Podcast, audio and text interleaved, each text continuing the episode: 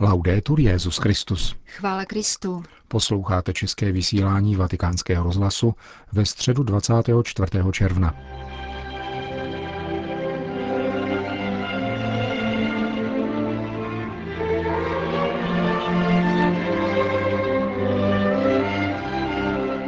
Na svatopetrské náměstí dnes přišlo asi 40 tisíc lidí, aby se účastnili generální audience svatého otce. Papež František pokračoval v cyklu katechezí o rodině.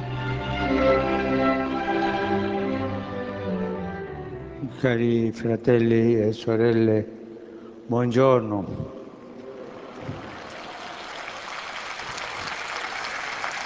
Drazí bratři a sestry, dobrý den. Nelle ultime catechesi V posledních katechezích jsme mluvili o rodině, která prožívá křehkost lidství, chudobu, nemoc a smrt. Dnes budeme přemýšlet o zraněních, která vznikají v rámci rodinného soužití.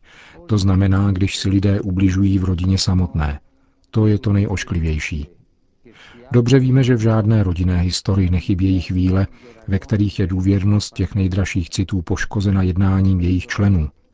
Slovy, skutky a opomenutími, jež místo, aby lásku vyjadřovali, spronevěřují ji nebo ještě hůře urážejí. Jsou-li tato dosud napravitelná zranění přehlížena, zhoršují se a stanou se neomaleností, zlostí a pohrdáním. A v tomto bodě se mohou stát hlubokými roztržkami, které manžela a manželku rozdělí a přimějí je hledat porozumění, podporu a útěchu jinde. Často však tato podpora nemá na mysli dobro rodiny.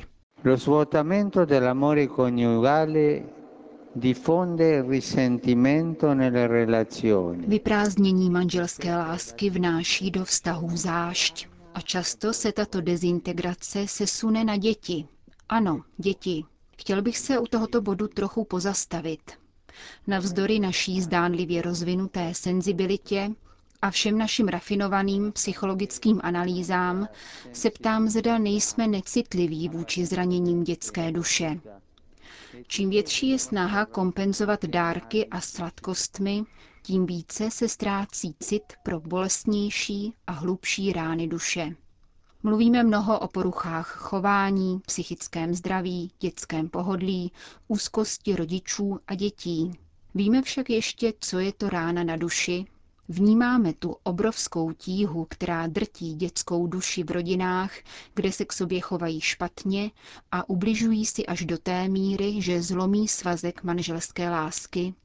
Když dospělí ztratí hlavu, když každý myslí pouze na sebe, když si tatínek a maminka ubližují, duše dětí velice trpí, zakoušejí zoufalství.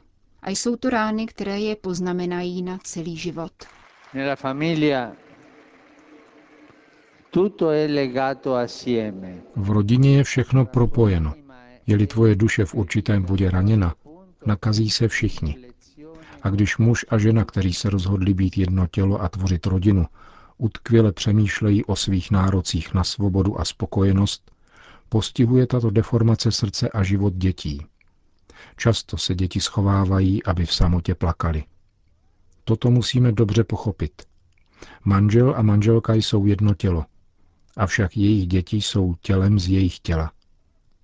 Pomyslíme-li na tvrdost, s níž Ježíš napomíná dospělé, aby nepohoršovali maličké, jak jsme slyšeli v dnešním evangeliu, můžeme lépe chápat i jeho slova o závažné odpovědnosti střežit manželský svazek, který je počátkem lidské rodiny.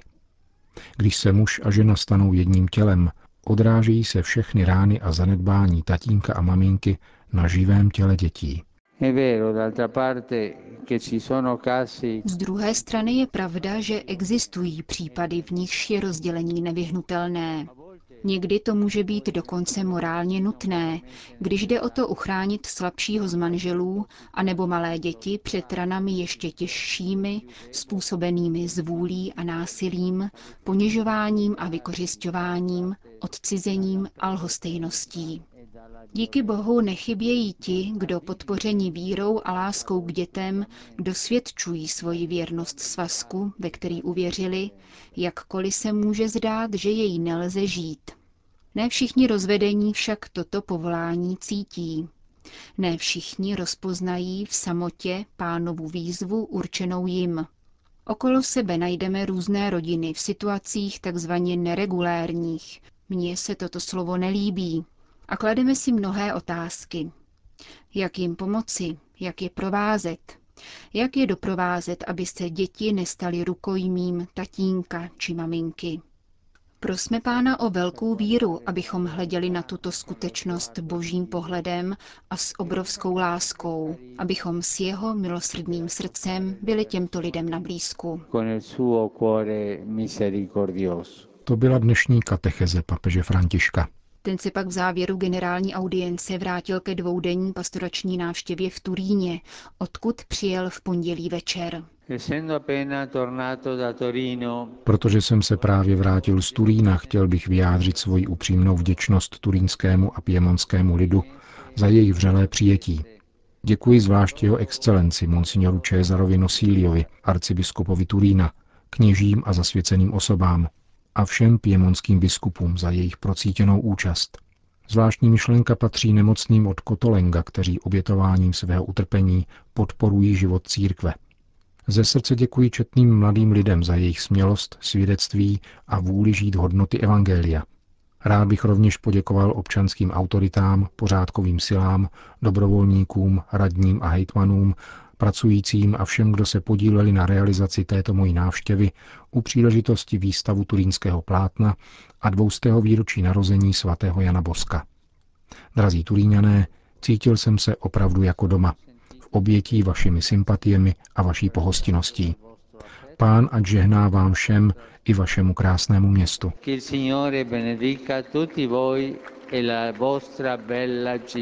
Papež František pak s odkazem na dnešní slavnost narození svatého Jana Křtitele pozdravil jednotlivé skupiny poutníků a po společné modlitbě odčenáš všem požehnal. Sit nomen Domini benedictum. Et usque in seculum. Aiutorium nostrum in nomine Domini. Feci celum et terra. Benedicat vos omnipotens Deus, Pater et Filius et Spiritus Sanctus. Amen. Další zprávy. Vatikán. Před začátkem generální audience Petrův nástupce pozdravil účastníky buddhisticko-katolického sympózia, které v těchto dnech hostí Mezinárodní centrum Hnutí Fokoláre v Castel Gandolfu jižně od Říma. Sympozium organizuje Biskupská konference Spojených států amerických společně s Papežskou radou pro mezináboženský dialog. 50 katolíků z několika měst Spojených států amerických a buddhisty zapojené do dialogu se severoamerickou katolickou církví papež František přijal v salonku Auli Pavla VI. Doprovázel je kardinál Jean-Louis Torán, předseda zmíněné papežské rady. E Vaše eminence, bratři a sestry, dobrý den. Děkuji vám za tuto návštěvu, která mi velmi leží na srdci. Je to návštěva v duchu bratrství, dialogu a také přátelství – a to je dobré a prospěšné. V tomto dějiném okamžiku, zraňovaném válkou a násilím, jsou tato malá gesta vždycky znamením pokoje a bratrství. Mnohokrát vám děkuji. Ať vám pán žehná. Řekl svatý otec.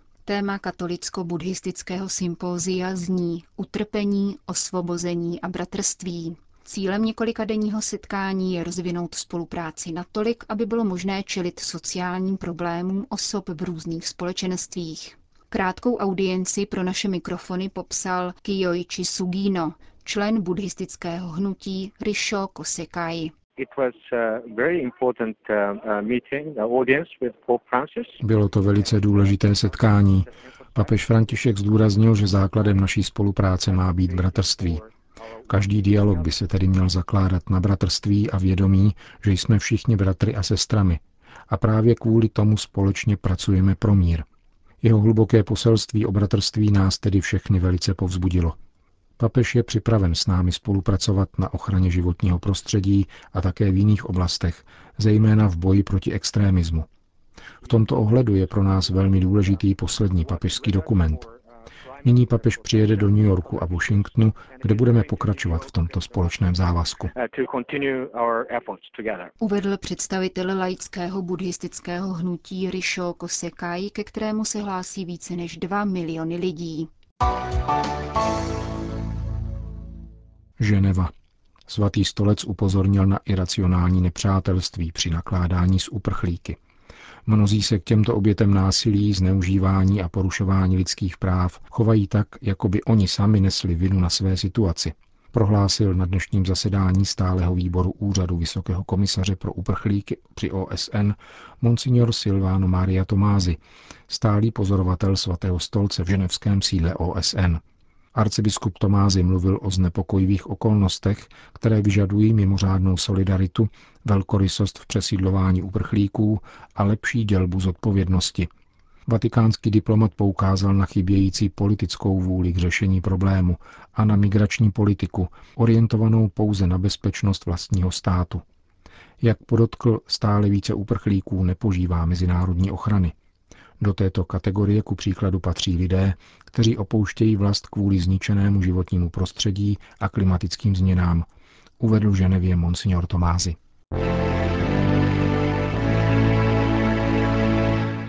Libanon, Sýrie.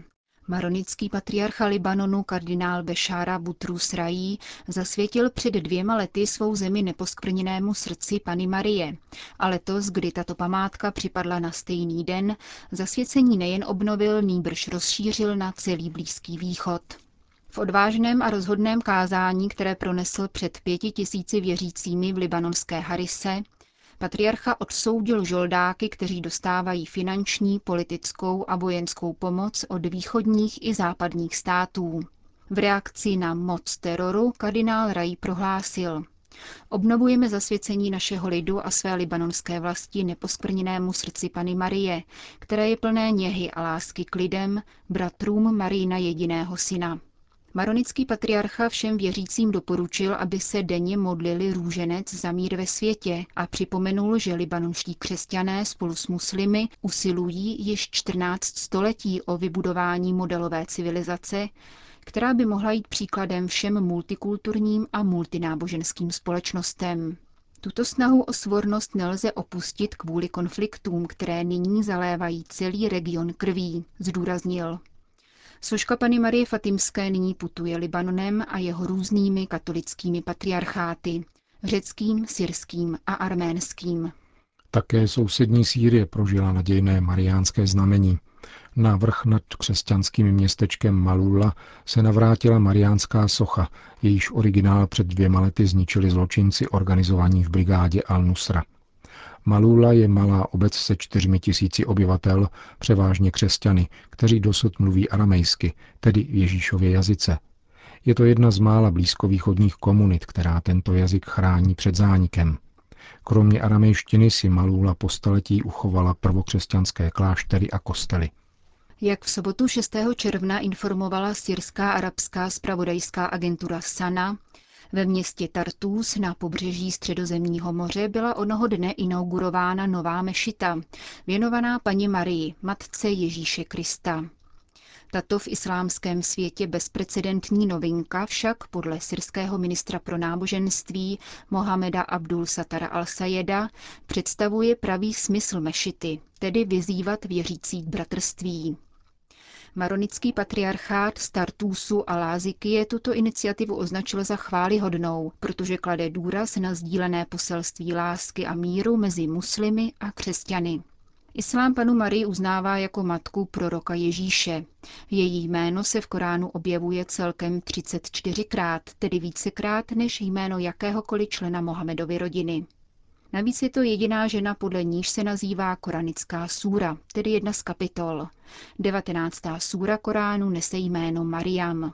Jak podotýká italský informační portál Aleteia, který citované zprávy zpřístupnil, Maria se jako již mnohokrát v dějinách stává prostřednicí mezi lidmi, aby je konečně dovedla k pokoji.